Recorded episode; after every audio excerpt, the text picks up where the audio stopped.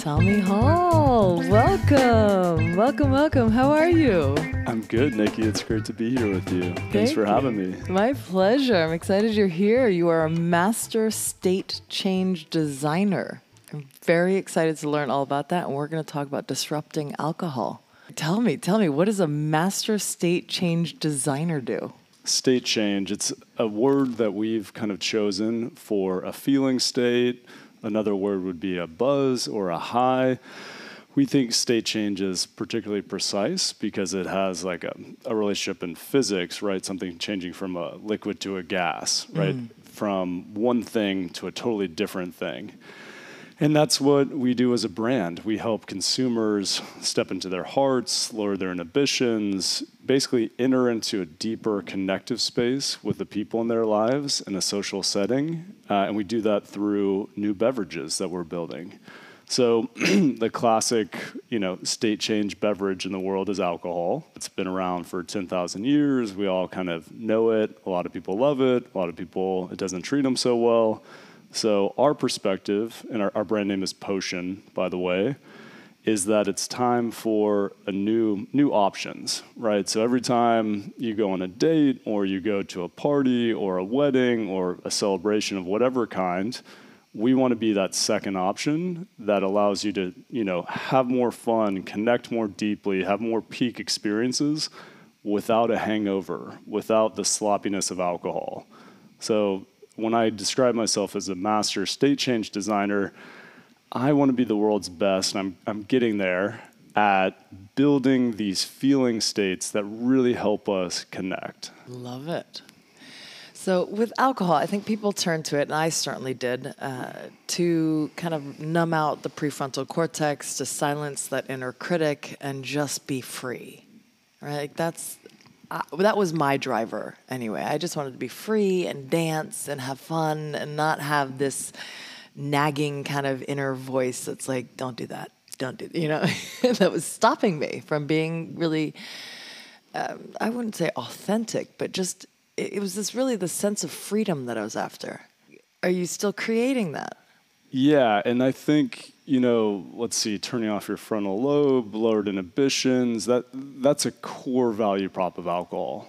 And if we rewind, you know, let's say 100,000 years ago, we're in hunter-gatherer tribes, right? 100, 150 people. On some level, we're all still, you know, kind of nervous apes when we're in a when we're in a social setting. So we need that lubrication. We need a little something to help us enter into a state that's non-normal, right? To take that edge off, to be excited to talk to a girl at the bar or talk to our boss about something that may be a little full of friction, right? Alcohol does a really good job of turning down that volume of self awareness, self consciousness in a way that allows us to connect a little bit more deeply. And that's why alcohol is so dominant, right? It's been around for 10,000 years. It, uh, have you heard of the beer before bread hypothesis? No, what's that? So typically, it's been assumed that we developed agriculture, and then when you, you have agriculture, you have stored grain, water gets in, it ferments, you have beer. So it's kind of like, you know, bread before beer. But there's another hypothesis that hunter gatherer tribes would get together, brew a lot of beer, and then build a temple together and have big celebrations. So the, the idea is that we actually developed agriculture to have a consistent supply of grain to make beer. nice. Smart ancestors. Yep. But there's a dangerous side, obviously. Like uh, you can numb out your prefrontal cortex so much that you wake up the next morning and you're like, uh, "Who are you? why am I naked?" right? Like, so uh, speak to that, like the maybe the, the harms and why uh, this isn't such a good idea. Yeah, well, humanity really discovered alcohol, right? So fruit falls from a tree, it sits long enough, it ferments, you have ethanol. So it's a technology for social connection that we sort of adopted, but we didn't build it. It wasn't designed for our for our brains, our bodies, our purposes. So it comes. it- It's really effective in some ways. Um, ethanol cross, crosses the blood-brain barrier very easily. it basically activates GABA A pathways across the board, which is the main inhibitory neurotransmitter. So it's it's in there just kind of turning stuff off. Um, so it turns off our inhibitions, it turns off our motor coordination, uh, it can turn off your memory activation. The way alcohol kills you is it turns off your the systems that are running your heart and lungs. Ooh. So it is very powerful, um, and it's also very damaging. Alcohol gets processed into acetaldehyde, which causes a lot of issues, dehydration. It's hard on our liver. You know, there's massive variability in how bad of hangovers people get. Some people don't really get them, which great for them. That was me. I had no repercussions. I could go. I could go to blackout and wake up and be like, "Let's go to class, 8 a.m." no problem. What's your Wild. ethnic background? British and Israel. British. I have a lineage of drinkers in my yep. history. yeah. Yep. And, you know, Asian cultures, um, they don't process al- acetaldehyde very well. Um, you know, Northern European, Irish, English, Nordic, a lot of them do. Yeah. So there's a spectrum here. But another way to zoom out here is why is there only one option? Mm. You know, humanity has a lot of other psychoactive compounds. And by psychoactive, I just mean something that changes your conscious experience. So, coffee is psychoactive, hmm. um, alcohol is psychoactive, mushrooms are psychoactive. Distinct from psychedelic, which would be more hallucinogens, more mind manifesting, a different class of compounds. But when you think of the psychoactive options at a party, or a bar, it's really alcohol. You might have Red Bulls, you might have espresso martinis, but primarily it's one choice. And to me, that's just absurd because yeah. there's so many psychoactive compounds out there. And that's my perspective. Why not, you know, take these and what we do is we build stacks. So this is kind of a, a new phase of psychoactive technology I, I, think of everything before now as single compounds. So ethanol, alcohol is you know one compound. Cannabis, you have THC. That's really one main compound. You have terpenes, you have CBD. There's some variation, but now we can take a lot of different psychoactive ingredients and build a stack of ingredients that all work together, hmm. and we can design much more elegant feeling states, state changes that allow people to lower their inhibitions, open their heart, have more energy, be calmer. You know, there's different variations here. But by working with a stack of compounds, this opens up a whole new territory. Because if one compound is, you know, has a little bit of a sharp edge, but a lot of things we like, another compound can smooth that edge.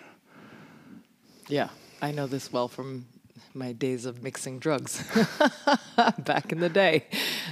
what, yeah. what, was your favorite stack um, back then? I went through a phase where, um, very short phase, thank goodness, with cocaine, but um, cocaine and marijuana combined was like a marvelous discovery for me back then. like, because the cocaine lifted you up and like got you sharp, but the the marijuana calmed the nervous system so it wasn't this like agitated uh, state. It was like this calm, happy, but alert.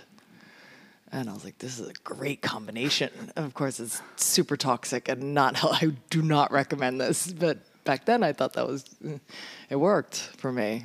For partying or creativity? Uh, or? Just for a heightened state, really. But yeah, certainly for partying. Yeah. Yeah. Yeah, and that's an interesting stack. That's that's more esoteric. I, you don't hear about that one a lot. Uh, some common stacks. part of the reason cocaine is so popular is that alcohol is the dominant option, mm. and alcohol. You know, there's this trajectory of getting tired, right? It's wearing your body down. It's hitting a lot of GABA. Essentially, the cocaine allows you to keep to stay up, to yeah. have energy, and those two kind of work well together it creates a terrible hangover because it creates a new byproduct. I think it's coca aldehyde, and it's worse than just acetaldehyde, which is interesting. Wow. Uh, so a lot of people are like, "Oh yeah, cocaine, terrible hangover." It's like, no, it's the cocaine plus the alcohol. Ah. Cocaine, pure cocaine by itself, not a bad hangover. Well, pure, I mean, straight out of Colombia would be one thing, but that's not what we're getting here anyway. like, it's toxic stuff. I mean, you can smell it. It's I mean, literally. but, I mean, it smells like paint thinner. I mean, it's it's not. It's being combined, and it's it's really toxic on the body. But I'm sure combined with alcohol, what you're saying is true too. Yep. Yeah. Uh, another common stack would be cannabis and coffee. uh Oh, Seattle okay. I went right for the. yes. and and that's interesting, you know. And by the way, comparing coffee to alcohol, I think is Mm-hmm. very fascinating because globally coffee is worth about 400 500 billion. Alcohol is worth 1.8 trillion. So what does that tell us? Does humanity value social state change three, four times more than productivity state change? Hmm. Kind of an interesting question there. Wow. And I think the answer is yes. Like as a species, we're social creatures, right? So, you know, what we're trying to do with Potion, creating new social connectivity drinks, it's a big problem. Like alcohol being the only option, it's sort of the default vibe, quote unquote, for humanity. So anytime you go to a party, Yeah. the legal choice is ethanol, you know, GABA A pathways. Go for it. Yeah. And that really has this effect on the way our parties feel, the way people show up. You talk about drunk driving, you talk about date rape, you talk about people being a worse version of themselves. Yeah. This is a real problem. Yeah. It's fascinating. I- remember when I there was there came a day where I just was like, all right, I'm done. I hit kind of rock bottom with it and and I was like, that's it, no more. I don't want alcohol in my life. And I found it difficult to go out. There was a phase where I had to transition to to being comfortable going out to a bar or restaurant and ordering you know, my, my, my trick was to order soda water in a champagne glass with a splash of lemon because then it looked like I was drinking and it felt like I was drinking, but I wasn't getting intoxicated. But I there was a definite phase where I was like, this is uncomfortable. Why why am I even going out? I'm, I'm going to stay home. Yeah, and I, th- I think that's interesting in a few ways, right? So you're in a social setting, we're social creatures. Um, we all want our consciousnesses to be merging. So if we're all drinking the same thing, if we all have the same looking drinks in our hand, that's actually an important signal. So this this beverage brand Liquid Death, have you seen them? Yep. Part of why they've done so well uh, is it looks like a craft beer, but it's water. It's just water. So for you know, I gave up drinking alcohol six years ago. Nice. For folks like us, you could have one in your hand. It's like I'm still part of the party. I'm still part of this little community, this little tribe. Um, but really, that signal is much less important than how you're changing your conscious state Yeah. yeah. right? And and I think this is really interesting because this relates to something I call biovariability of state change. So to unpack that, alcohol tends to affect most people the same way. Lowers their inhibitions, makes them a little looser. Some drugs have a lot more variability across people. Uh, cannabis is a great example. Some people it's energizing and really fun and social. A lot of people it's really sleepy. Mm-hmm. So, two people enjoying cannabis, their consciousnesses might diverge. Ah. And that's not good for state change technology. So, this is something we focus on at Potion when we build a stack. And this is one of the benefits of a stack of, let's say, 10 or 12 different psychoactive compounds. We're hitting certain neurotransmitter systems two, three, four times. So, every consumer feels the same state change. Everybody's consciousness is coming together versus separating. 10 or 12. Yep. Part of that is we're using supplements. So, ingredients that the FDA says, yep, that's safe, that's friendly, put that in a drink, put that in food, do whatever. We won't really regulate. The reason we're using supplements is we want to spread fast. Like when I experienced the, the pain of not having an option, this is constant. This is at mm. dinners, this is at weddings, this is on dates, this is at barbecues. It's all the time. So we want to put potion everywhere you have alcohol so that you have that for folks like us and you know at least 50 60% of the population doesn't really like alcohol for all those folks there's another option Yeah, I love that. That's brilliant. I want to just tap on real quick the the the shift that happened for me when alcohol stopped calling me, I like to say, hmm. is is when I did enough deep work to not need to silence that inner critic. Right? There wasn't this inner critic saying, you know, I'm doing something wrong or I'm not good enough. It, it just it got it got it silenced itself. Let's put it that way.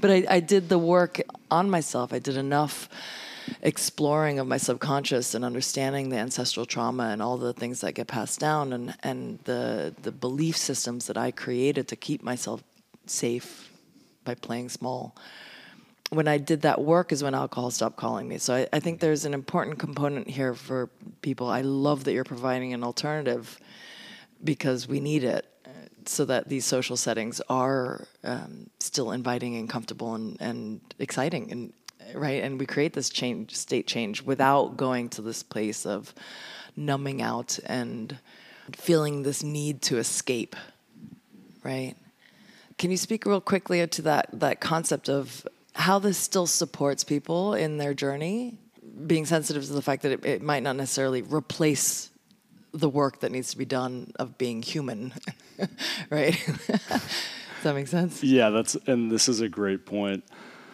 So I I had a birthday party on Friday night. I turned 39 at my buddy's ranch, 100 people. We're all dressed like animals, having a great time. people are drinking potion, people are doing other psychoactives.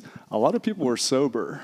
Nice. Um, not a lot of people drinking, some people drinking nice tequila. The people who were sober, I was like, awesome. You're in a setting with strangers, we're wearing costumes, you're on a big ranch, there's a giant ostrich, but you feel comfortable enough with yourself to really drop in, I'm like, awesome. Yeah. You know, th- I see potion as one tool, but people that learn breath work, people that do the hard self growth stuff, people that do ayahuasca and really integrate it, I, I'm for all of that.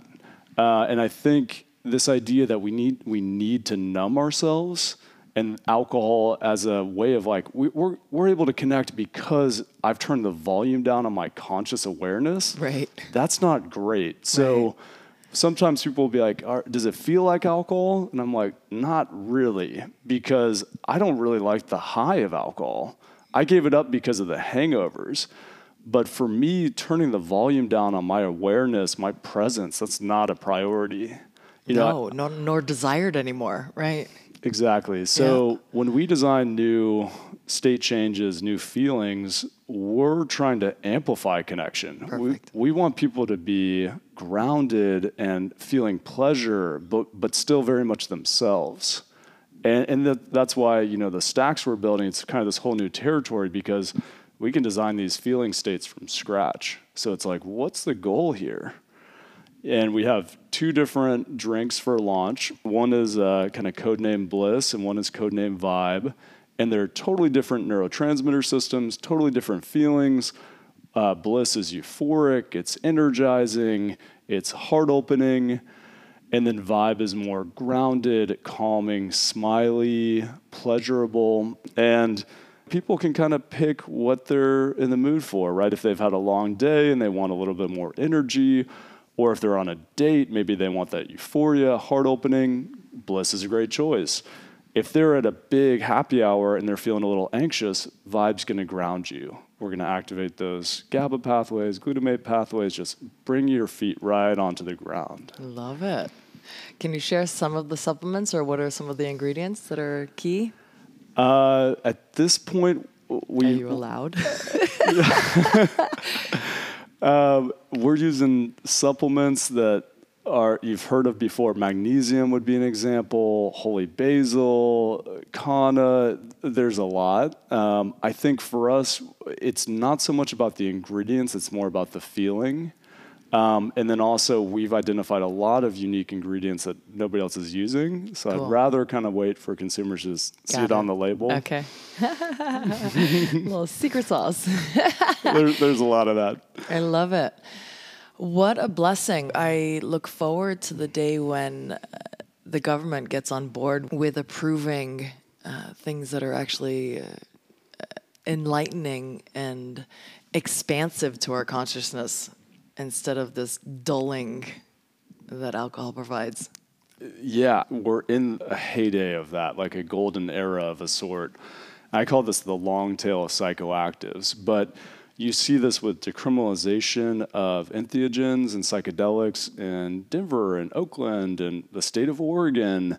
I think we're just in this groundswell of acceptance around these tools that can really help us grow. I'd actually love to hear more about your journey of you know self-discovery, self-growth. Were there any psychoactives that were powerful for that?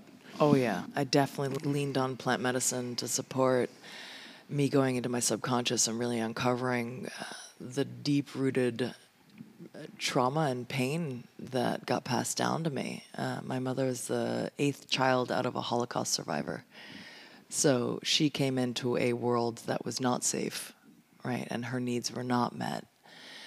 And she projected that pain uh, through anger, through blame, through shame, through all the, the um, kind of standard ways in which humans express themselves uh, and express their hurt right?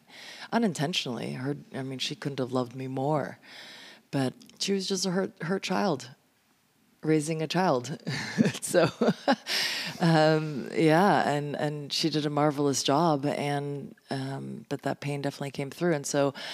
What I found myself doing is psilocybin journeys and ayahuasca journeys that really helped me go in and and and bring me back to the moments in my childhood when my brain in that young state interpreted the environment as um, I'm doing something wrong or I'm not good enough, which our brains are designed to do. And instead, as an adult, I was able to then see that experience and reframe it and see, oh no, my mother actually believed in me. That's why she was, you know, commenting on my grades because she knew I could get straight A's. She wasn't reprimanding me saying, What's wrong with you? She was saying, I know you're capable of more, but she didn't know how to express maybe herself in, in a way that lifted me up instead of knocking me down. Right. So I, it just, it, plant medicine gave me opportunities to reframe childhood experiences that I misinterpreted. And then I created a belief, a pattern that then said, okay, no matter what I do, it's not going to be good enough. So, you know, don't bother, don't try or start and stop businesses or you know however they came up I, I, and my brain started seeking the evidence of how that is true. And there's tons of evidence as you go through life of how uh, you're, you can compare yourself to anyone and say you're not good enough right? There's always someone wealthier or prettier or skinnier or more in shape or doing more successful things. So uh, the work was really coming home to myself and knowing who I am and what my offering was and, and my unique value. And then uh, how do I express it? And, and I do things like this podcast. And I figured out my purpose is to elevate human consciousness, starting with my own.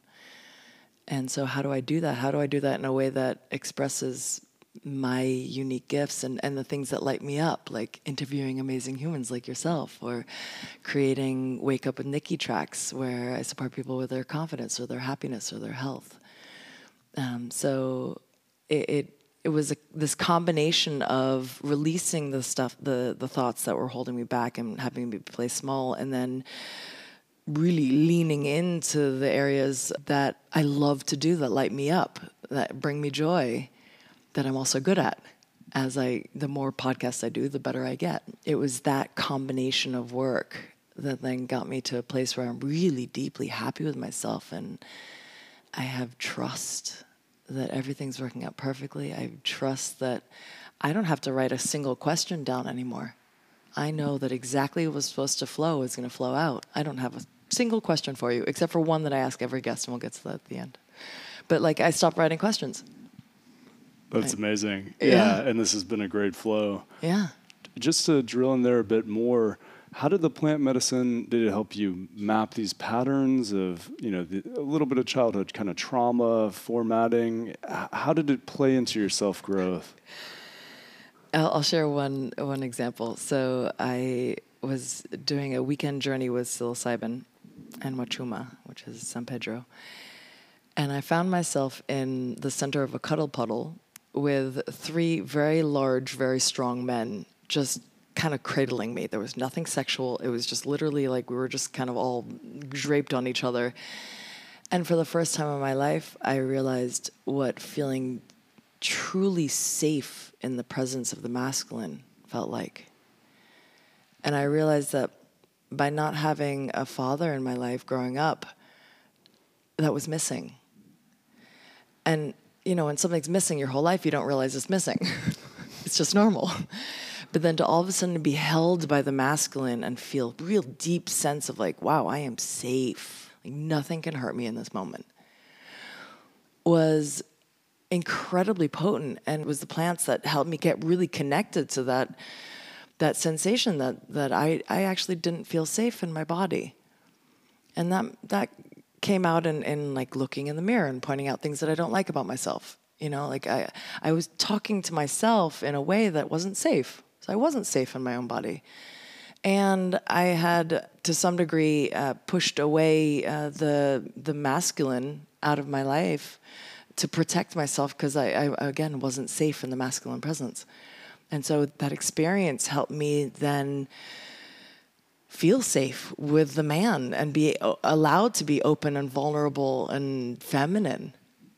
I actually didn't have to be the feminine and the masculine at all times. I was allowed to just dance in the feminine and be held by the masculine and be safe and not not have a fear of abandonment, not have a fear of they're going to take advantage of me or they're after one thing or you know the, the, all the subconscious implantings that happen that I didn't believe myself, but they're just rooted in that subconscious uh, until you kind of dig in there.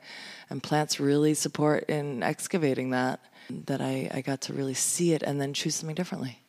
Mm, that's beautiful. I've, I've microdosed San Pedro and I found it lovely. Yeah. almost it, to me, it felt like more Gaia, more feminine yes. version of psilocybin, which I actually prefer the San Pedro feeling. It's soft, it's lovely. Mm-hmm. I could certainly see how you, you know, using that as a tool could help you step into your divine feminine yeah. more actively, help you feel that contrast more fully with the divine masculine. Yeah. What a beautiful example. Thank you. yeah, the the plants have been a, a beautiful journey. Um, I I love even to this day. I I love uh, occasionally a, a microdose of psilocybin. Um, so my favorite combination now is a microdose of psilocybin with a very small, uh, like 2.5, maybe five milligrams of uh, marijuana, an mm. edible. That combination almost sends you on a full um, psilocybin journey without you know tripping or seeing trails or you know like but my state of heightened awareness especially in nature is mind blowing i mean talk about connected to my divine essence and my power and my my softness my kindness all of it just kind of like flows into this beautiful dance of i am here with purpose and i'm worthy and i'm deserving and i'm loved Mm, that's beautiful. I, I enjoy that combination as well. and and it's interesting from a neurotransmitter system perspective. It's balanced. You're getting so the mushrooms are, to my understanding, mostly dopamine, serotonin, and then the cannabis is CB1 and CB2. Totally different pathways. The cannabis does give it a little bit more energy pop, but also that grounding, soothing. Mm. I, I I see why you enjoy that so much. Yeah. Yeah. I'm actually shying away a little bit from marijuana because as much as I love it, and for me, it opens up a doorway to creativity. I, I literally need a pen and paper with me at all times. I'm like writing business plans. Like I get so many downloads that are super creative, but I do notice that it's there is a dulling sensation, mm. and there's a dampening of my motivation, my drive. Um, it actually brings in a little bit of fear the next day of uh, it, it, it's, it stops my momentum to some degree. I noticed that the next few days, and so I, am I'm, I'm really shying away or backing off and kind of keeping it for like music events or something where you know I get to do that shut off moment and, and really tune into my body and the, the sensations. I, I, really think less is more with cannabis. Yeah. Yeah. Um, And you look at sort of this rise of like cannabis beverages as an alternative to alcohol. I'm like, oh, it doesn't really work that well for that. Big variability. You know, some people energized, some people sleepy. Uh, THC is really powerful. Yeah. You know, I, I use it kind of very thoughtfully. And I think in microdoses with other stacks, I love it. Um, but yeah, for me, every couple weeks, having a, a really inspiring cannabis session is a great pace. But I do find if I use it more frequently than that, it does get dulling. It's I, it makes me a little fuzzier, Oh, which yeah. I, I don't really love that. Yeah. Oh yeah, no, it definitely has an effect, and I can hear it in my, like when I'm doing these podcasts, my my brain is glitchy. That may have been from the years of partying back in the day, but if I have more marijuana in my life now, I definitely am not sharp like I want to be. Yep. And I think, you know, this is viewing from a stack design perspective. Uh, cannabis is a great amplifier.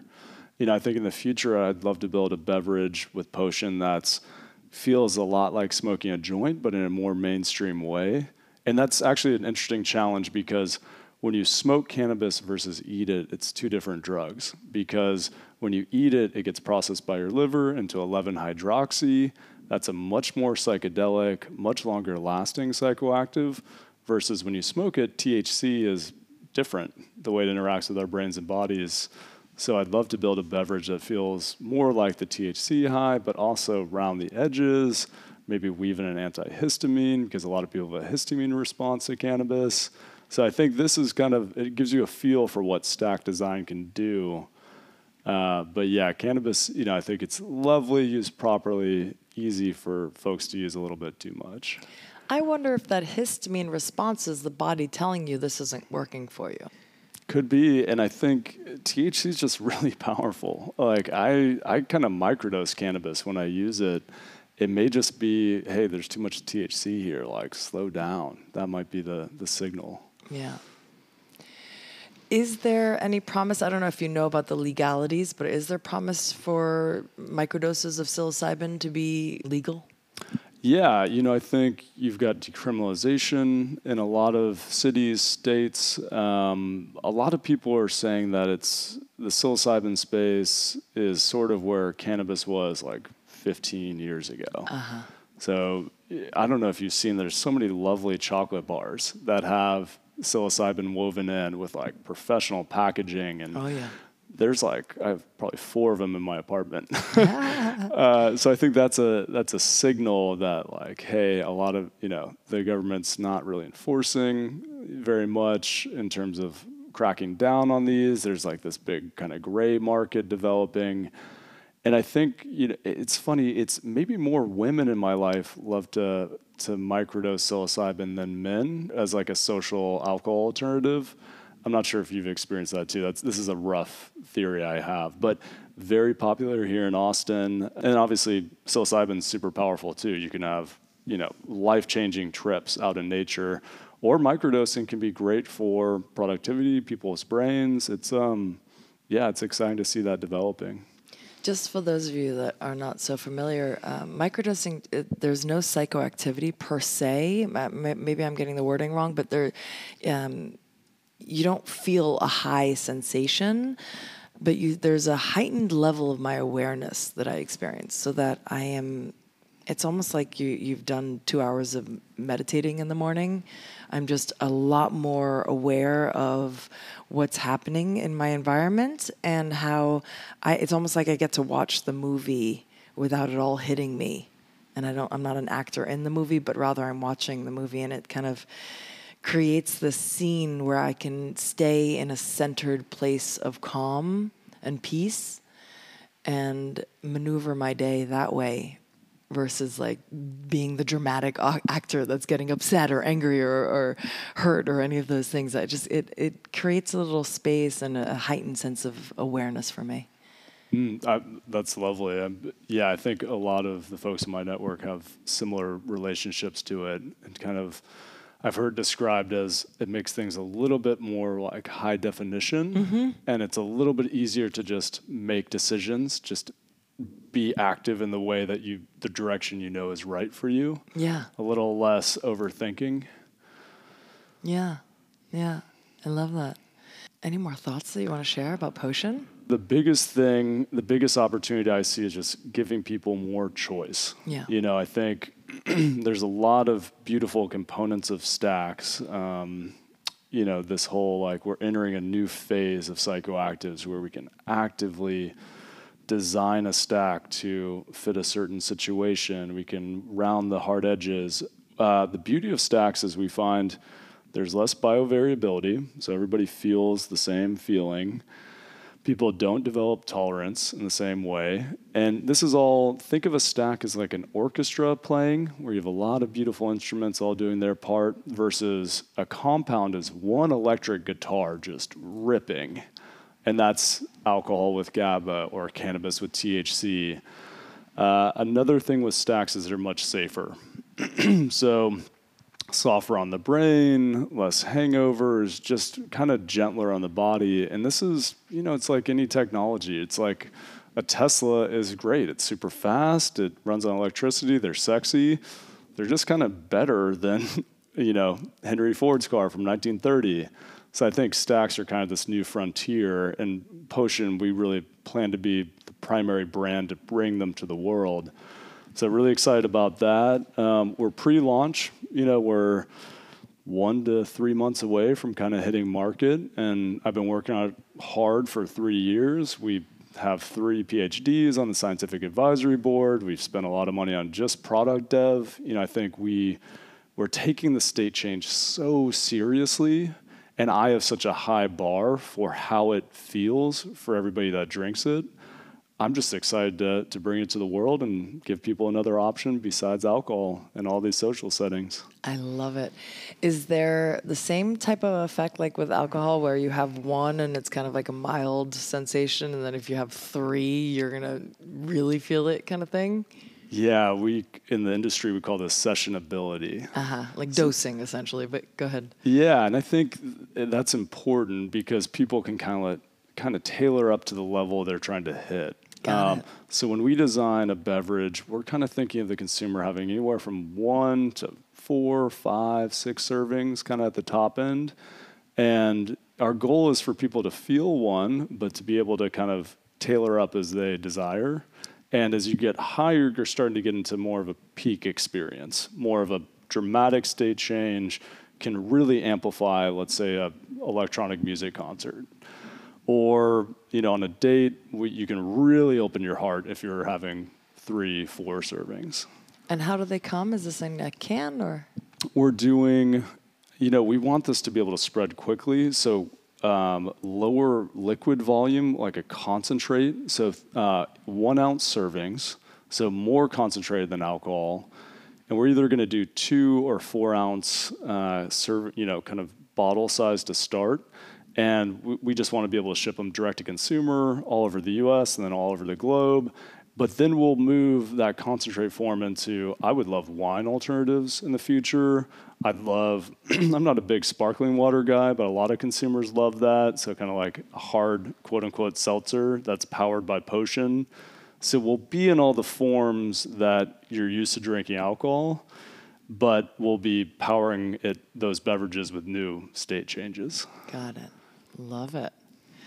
All right, final question that I ask all my guests. If little Tommy, little six year old Tommy, were sitting next to you right now, what would you tell him? That's a great question. I would say you're you're super lucky. You've kind of got great family. You're growing up in this amazing country. Just do your thing. Explore your passions. You know, st- keep doing the things that light your fire and use that, trust your gut, use that kind of the way things feel as a guiding light. Mm, love it. Yay! uh, thank you so much. I will make sure to put it on the show notes of how they can um, receive or get at least notified of when it's released. Perfect. Yeah. Yeah. All right. And is there somewhere they can go now to learn more? No, it's still early, but early very soon. This you know, that's kind of why I wanted to do this with you. I thought it'd be fun, this like pre-launch podcast. Yeah, but love it. Nikki, thank you so much. It's been an absolute pleasure. Ah, my pleasure as well. I'm so excited. I'm I'm grateful that uh, Legends got to be one of the first to learn about this. Ah, you guys, you heard it here. You have an alternative. I love you guys so much. Mwah! we.